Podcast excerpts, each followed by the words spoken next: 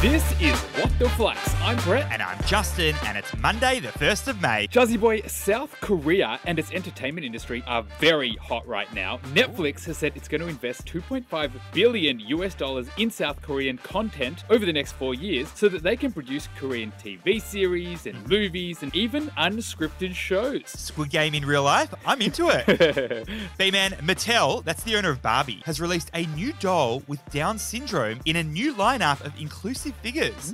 Three very impressive stories today, Jazzy Boy. Let's do it. For our first, a big loophole in Australia's online gambling industry is about to finally be closed. Loophole for way too long. We love to see this. So, what is happening here? All right, a bit of context here, Juzzy Boy. Up until now, punters have been able to use credit cards to deposit money directly into online or app based betting accounts. Of course, Brett, credit cards are debt products. Meaning, you're effectively gambling and statistically more likely to lose with a loan. That's despite the fact that this type of payment has been banned from physical gambling spots since the early 2000s. That would be things like casinos or pubs. But now, Brett, new laws are being introduced by the government to ban the use of credit cards with online bookmakers. Think bookies like Sportsbet or Ladbrokes. And this basically closes a loophole in Australia's gambling regulation that has been around for decades. What is the key learning here? Australia is the gambling world's cash cow. Get this one, Juzzy Boy. Australia has the highest annual gambling losses per person in the world. And this is largely thanks to Australia's poker machines and online betting popularity. It's why the Australian betting industry is considered one of the most mature in the world as well. And it's why British betting platforms like Ladbrokes have entered the Australian market. In fact, Juzzy Boy, the average Australian spends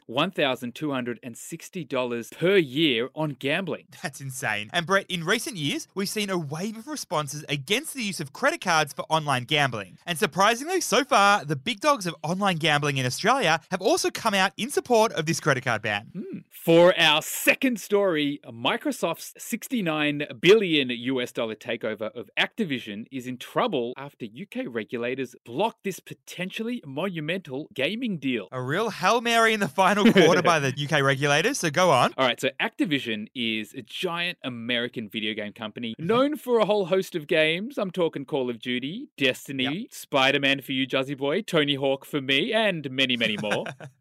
Microsoft first announced its plans to acquire Activision in January 2022. But, Juzzy Boy, late last week, UK regulators said they will be blocking Microsoft's acquisition of Activision. And Brett, Microsoft's bid to buy Activision has been on pretty shaky ground lately. That's because regulators around the world are very concerned that it's going to hit competition hard. In the US, the FTC is still evaluating the merger. In the European Union, they're set to make a formal decision next month. And in the UK, Microsoft's already planning to appeal their decision from last week. But here's the thing, Jazzy Boy. If the whole thing fails, Microsoft will owe Activision $3 billion in breakup Oh. fees. So, what is the key learning here? One bold decision today can create a precedent for many more bold decisions in the future. The UK's decision is a rare win for supporters of big tech regulation. And it could prompt more crackdowns in the US where major antitrust rulings have been scarce. And Brett, as governments get tougher on protecting competition, big tech may have to revisit their M&A strategies. Otherwise, Jazzy Boy, there is a risk that they could lose billions if these deals fall apart. For our third and final story, American coffee maker Makona is suing Aussie coffee maker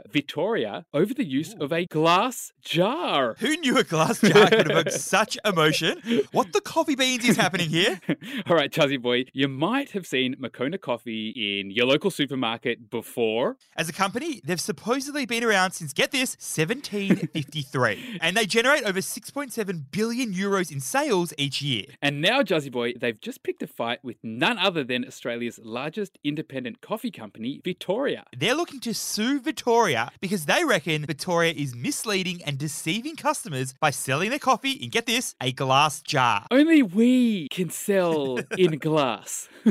They reckon customers might pick up a Victoria glass jar and mistake it for a Makona glass jar, aka their crown jewel. It all centers on Victoria's 400 gram jar, which is the most similar to Makona's iconic trademark shape. So, what is the key learning here? A trademark is a symbol or a word or a phrase that helps to uniquely identify a specific brand. Think Nike's swoosh logo or Macca's golden arches or Oh What a Feeling Toyota. Yep, trademarks help companies to build brand recognition and also Mhm. loyalty with customers, and it just helps them grow goodwill. But Brett, this is where the Makona and Victoria squabble gets interesting. Because while Makona is arguing that their glass jar shape is trademark, Victoria reckons the trademark is invalid. And that a container or a jar can't be used as a trademark. So it does raise the question, Jazzy Boy, if companies can even trademark their packaging. If the case falls in Makona's favour, there could be massive repercussions for other companies that use and promote very similar packaging. Happy Monday, Fluxam. It is a brand spanking new month, so why not check out to see if your credit score has changed? Perhaps you want to know what's helping your credit score to improve, what's hurting it from improving. So download the Flux app from the App Store or the Play Store. Thanks for listening, and we'll see you tomorrow.